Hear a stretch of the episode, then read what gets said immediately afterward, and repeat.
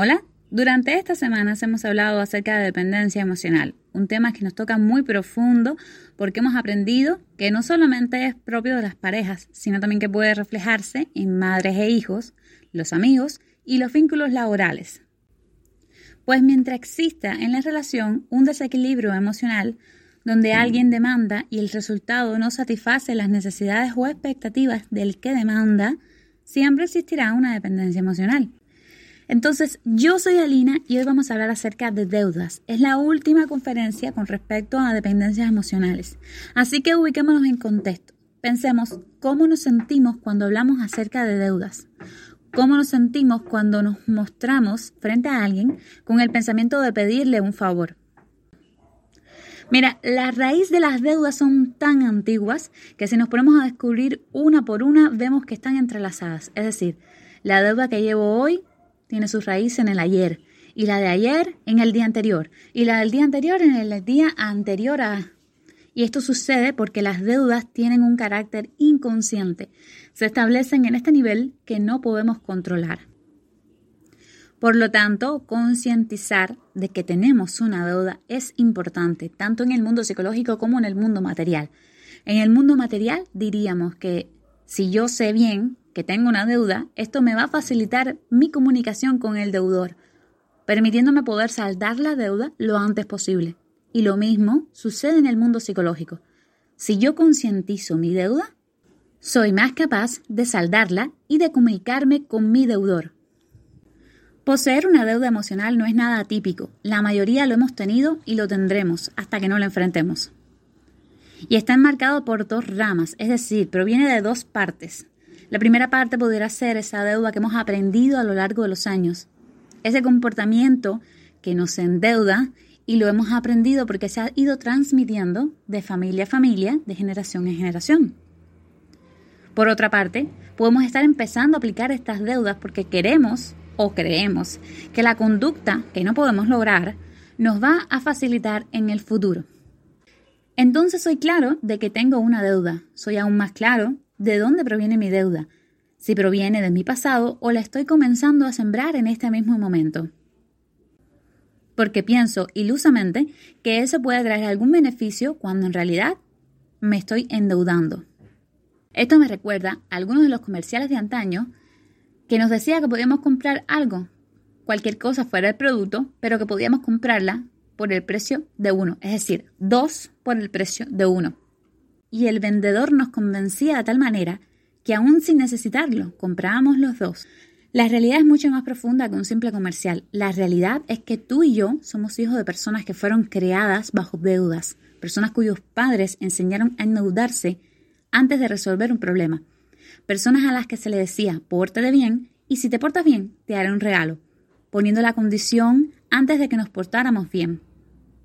Y de hacerlo así, seríamos recompensados, cuando realmente portarse bien es lo correcto, sin importar si hay recompensa o no.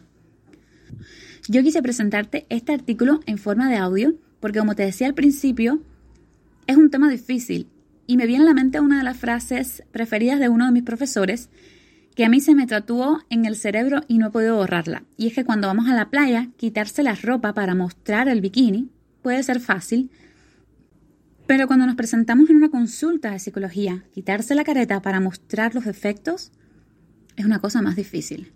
Entonces quise que escucharas el sonido de mi voz, que aunque no es perfecta, es mucho más cálida que un texto frío, y pudieras recibir esta enseñanza como la recibí yo, de una persona que amo mucho y estimo, porque es una enseñanza dura, una enseñanza que nos regaña y nos dice, lo estás haciendo mal, y lo llevas haciendo mal durante un tiempo pero es una enseñanza que nos reta y nos repite en todo momento, cierra el ciclo.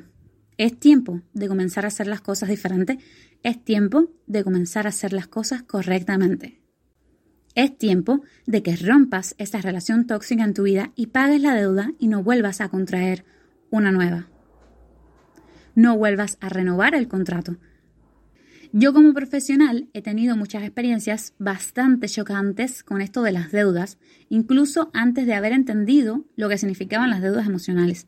Conocí un padre que tuvo un mal matrimonio y de ese matrimonio salieron dos hijas. Él acostumbraba a decirle a sus hijas que aguantaba a su mamá para que ella estuviera en casa, que aguantaba a su mamá para que no tuvieran padrastro. Tuve la oportunidad también de conocer a una muchacha joven con una niña de 5 años que estaba jugando y en medio de ese juego su mamá me dijo, esa hija mía, que yo le doy todo, está así ahora, pero cuando ya sea grande, ella se va a casar con alguien que tenga dinero y me va a pagar las cirugías que yo quiero. Qué fuerte. Un padre que pensó que al sacarle a su hija en cara cuánto la protegía, iba a recibir algo en ella, cuando en realidad protegerla era su responsabilidad como padre. Su hija no se lo pidió, él decidió ser padre.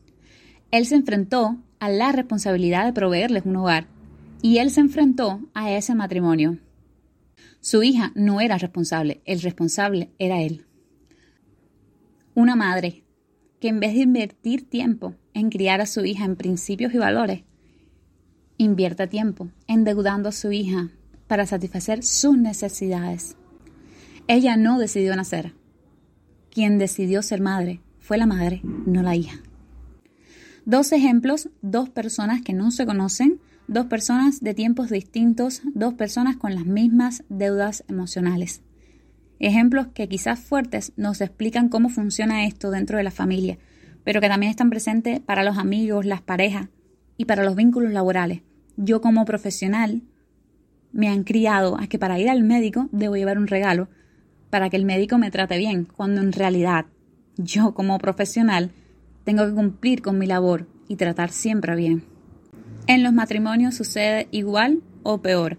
He escuchado versiones en las que la mujer le dice al hombre, vamos a salir, vamos a comer porque hace mucho tiempo que no dedicamos tiempo para nosotros, pero cuando regresemos tenemos que traerle una pizza a mi mamá. Perdóname. Ok, mamá es muy buena, pero yo no me casé con tu mamá. El matrimonio es responsable de satisfacer las necesidades del cónyuge, no de los padres.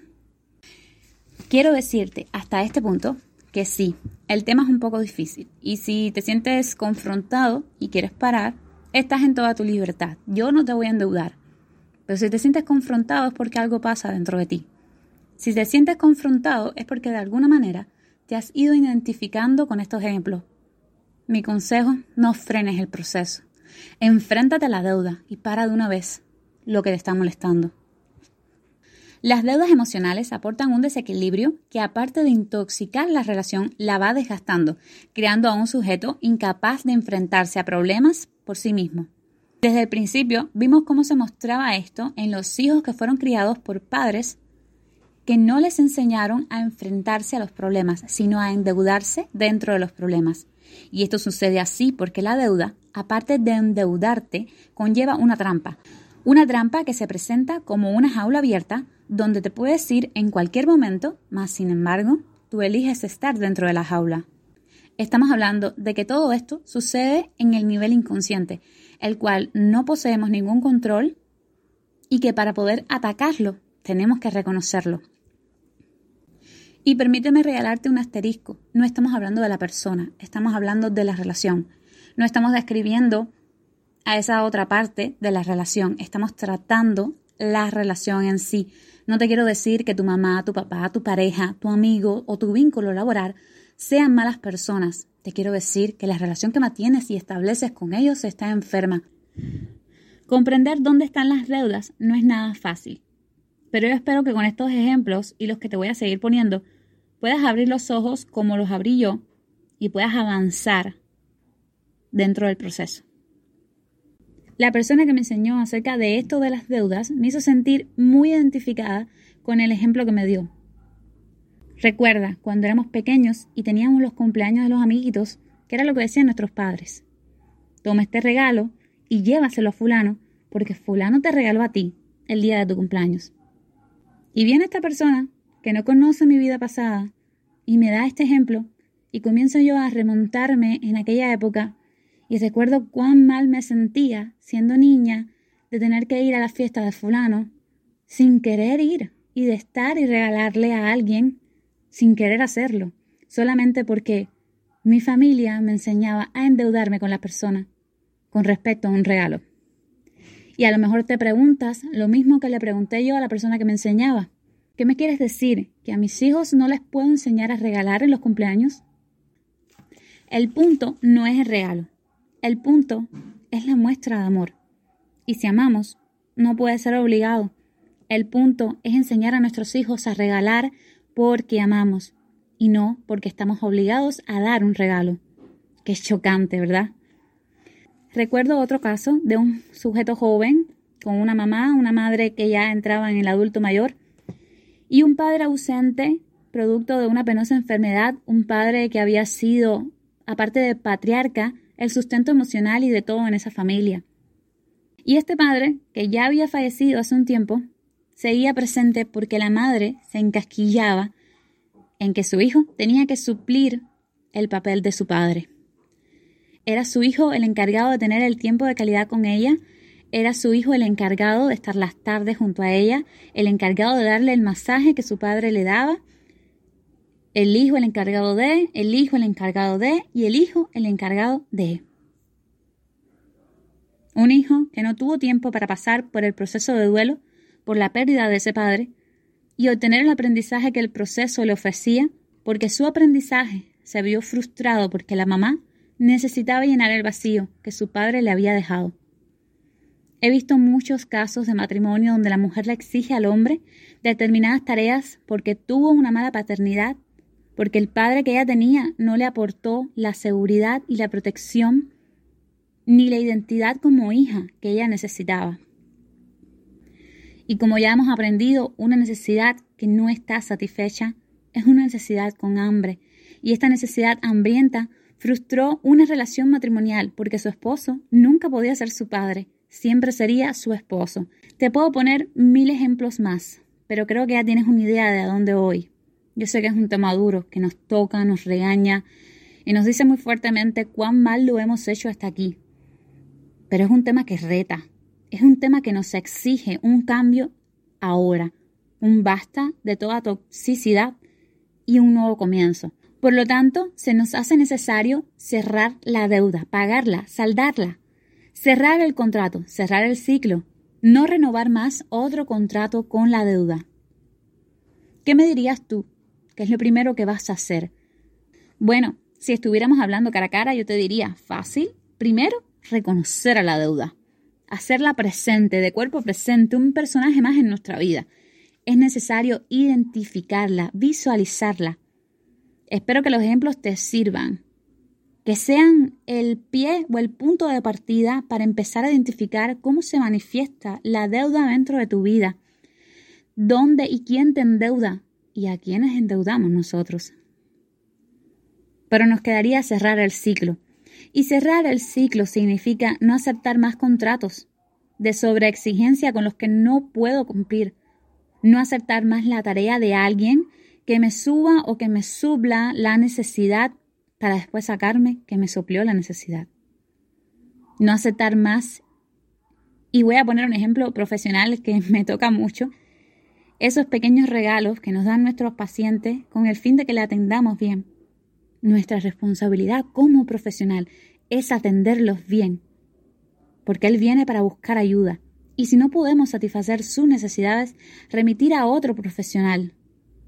El pago de nuestro salario y la satisfacción profesional, créeme, yo no sé tú, pero para mí es suficiente recompensa. No aceptes estos regalos materiales o verbales que en vez de mostrar amor, lo que hacen es endeudarte y empañan tu vista y no te dejan ver esas actitudes que tú tomas o que toma el otro que enferman la relación. Cierra el ciclo, cierra el ciclo. Yo te voy a ser sincera, cuando me di cuenta de esto de las deudas, ya yo estaba involucrada hasta el tope. Me sentí como en un cuarto oscuro, no porque no tuviera la solución al problema, sino porque el proceso hasta la salida era largo y angosto, y enfrentarme a saldar la deuda significaba enfrentarme a mi deudor, mi deudor que venía con una carga emocional añadida. Y peor aún, enfrentarme a la deuda significaba que yo misma, en muchas ocasiones de mi vida, había endeudado a los demás. Yo conocí a mi abuelo de viejo, y él fue un hombre maravilloso, pero fue el hombre que endeudaba a su hija, diciéndole que era responsable de su matrimonio. Mi mamá creció creyendo que era la culpa por el mal matrimonio de sus padres. Y yo crecí endeudada por esa deuda de mi mamá. Yo no te estoy hablando de que mi abuelo fuera un mal hombre o un buen hombre. Él simplemente fue un abuelo. Pero no me enseñó a enfrentar los problemas. Me enseñó a endeudarme en los problemas. Cuando entendí esto, él ya no estaba. Pero mi mamá y yo sí. Mi mamá y yo nos sentimos en ese cuarto oscuro. Nos enfrentamos a ese proceso largo y angosto, lleno de ratos. Pero empezamos a ser libres de las dudas. Libres de pensamiento. Libres para amar sin condiciones. Y no ponerles condiciones al amor. Libres para entender que el amor que yo te doy no tiene exigencia. Yo te lo doy porque yo te amo. Y si tú no me amas, no importa. Porque tú no amarme no condiciona cuánto yo te amo. Nos sentimos libres de aceptar los errores de la otra, sin sentirnos responsables ni culpables. Nos sentimos libres para entender que yo no te voy a poner ninguna exigencia y tú no me la puedes poner a mí. Y que como nos decimos la una a la otra, yo de ti no espero nada, yo te amo, y si tú me amas, es un bono extra. Te repito, quiero hablarte desde lo más profundo de mi corazón. Quiero que aprendas a vivir en libertad. Porque cuando se vive en libertad no hay vuelta atrás. Y ese momento es el que necesitamos, no volver atrás. En el momento en que enfrentamos la toxicidad de nuestra relación, de nuestro trabajo, de nuestra familia, de nuestras amistades, en ese momento en que al sanar las heridas puedes respirar. Cuenta conmigo Cuéntame todas tus dudas y si necesitas privacidad, contáctame al privado. Yo estoy siempre, y te lo digo en serio, encantada de ayudarte.